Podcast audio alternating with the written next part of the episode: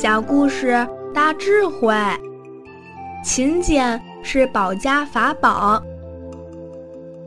汉朝开国的时候，刘邦分封了一百多位功臣，这都是帮助他打天下的人，让他们都有土地、房屋。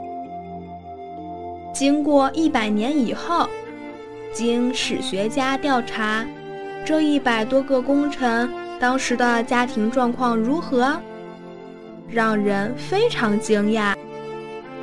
这一百多人的家产几乎已经完全消耗殆尽，还有人的子孙已经沦落街头乞讨为生，只剩下不到十个人的家族还保持兴旺。其中有一个。就是萧何的家族，还很富有。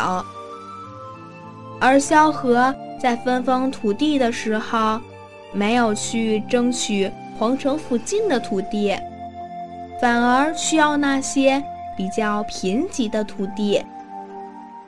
用萧何的话说，贫瘠的土地没有人抢，而且子孙若不耕作，就没有饭吃。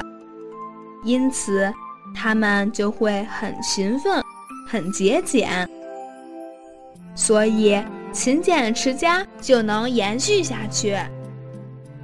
一百年以后，他的家风仍旧保持不衰。